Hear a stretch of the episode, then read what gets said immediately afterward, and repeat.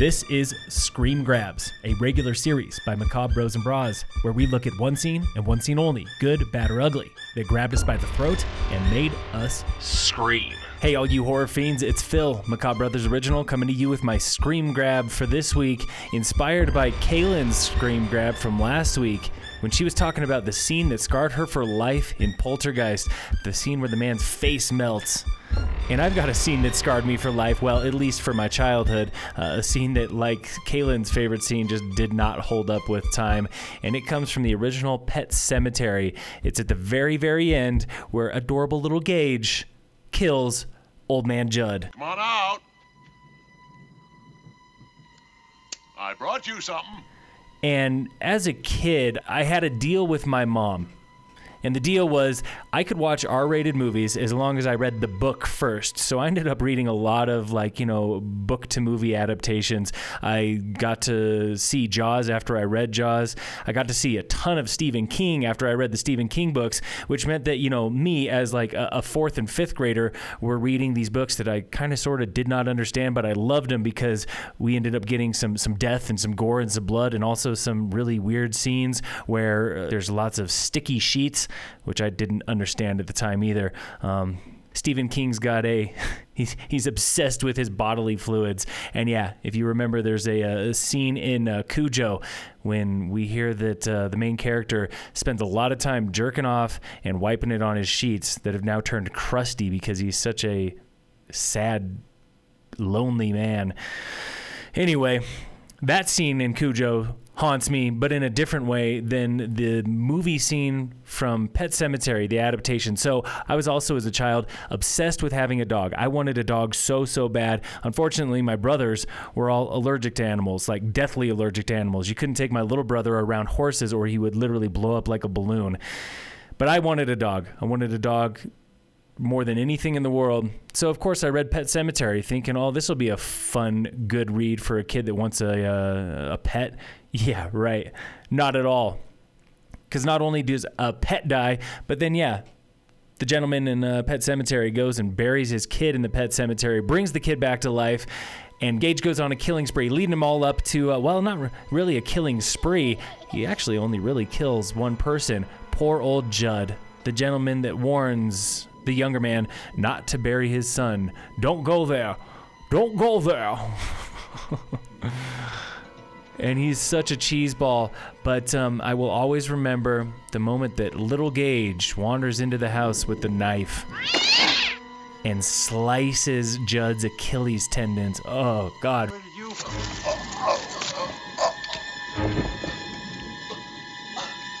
For the longest time, I also did not want to step down out of my bed because I wasn't sure what was going to be lurking under there, ready to slash my fucking Achilles open.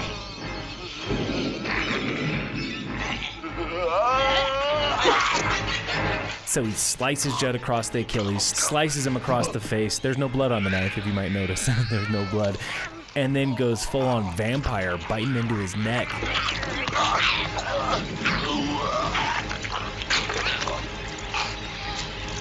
It was just, ugh.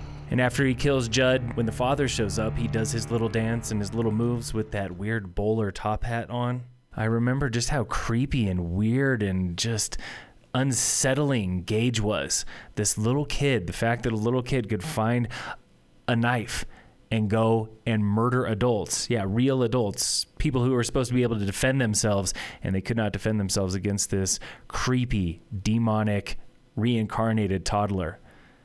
Fast forward to these days, and like a lot of 80s horror, that scene just does not stand the test of time. It's fucking cheesy.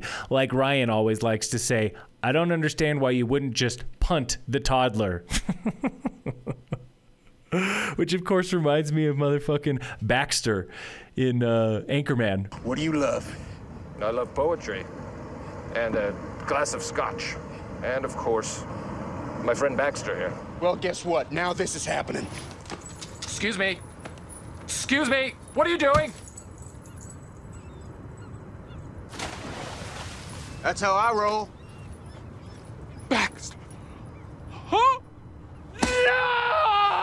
when he gets punted over a bridge. Yeah, why wouldn't you just punt the toddler like you would a stupid little dog? maybe, maybe Judd's got some arthritis issues or back issues or something that prevents him from punting a toddler. He, he does have his Achilles sliced open, so there's that too. Which reminds me of, you know, South Park. Kick the baby, kick the baby. Kick the baby. Don't kick the baby. Kick the baby. and South Park, I mean, I love it. They've made fun of Judd in the past. He seems to be the old uh, wise man that shows up and gets murdered in a handful of episodes all over the place. And, I mean, it just that that scene for something that scared me so much when I was, you know, in fourth grade, maybe ten years old. Suddenly, now uh, it, it's a joke. It's a punchline. It's it's not even like um, close to scary. It's more like just unabashedly cheesy. And for, for, for that reason, I do love it. And again, it reminds me of what Kaylin had when she went back and revisited the poltergeist mirror melting scene that scared the shit out of her as a kid, kept her from watching that movie for 20 plus years. And suddenly she rewatches it and realizes this is some cheesy 80s claymation shit final thought though is like even though the effects have come a long way light years since the 80s sometimes updating material isn't just as simple as making it um, more modern because uh, i did go and catch the remake of pet sematary I saw it once, saw it once only in theaters, and I'm trying to think back. I don't remember a goddamn thing about it the story remained the same. The characters basically remained the same. Uh, we had John Lithgow uh, as Judd instead of um, oh, I'm spacing his name right now. Instead of the uh, the other old, very memorable character actor. But other than that, I don't remember jack shit about the remake. Literally nothing stands out in my mind. And both movies, in the end, don't quite stand up to the book. Because one thing Stephen King has always been good at is putting the fears of a parent into words and situations, and of course, you know, horrible supernatural terror that um, just just uh, movies don't do justice. It's why he's so hard to, well, it's why he's so hard to bring to the silver screen and why The Shining, you know, is is such a good example of a director taking a good concept and making it into a good film, taking a good book and turning it into a uh, different and I would say better film product. The Shining's another movie where you've got parental anxieties and uh, you know the fears of a father who is worried that he's going to murder his child.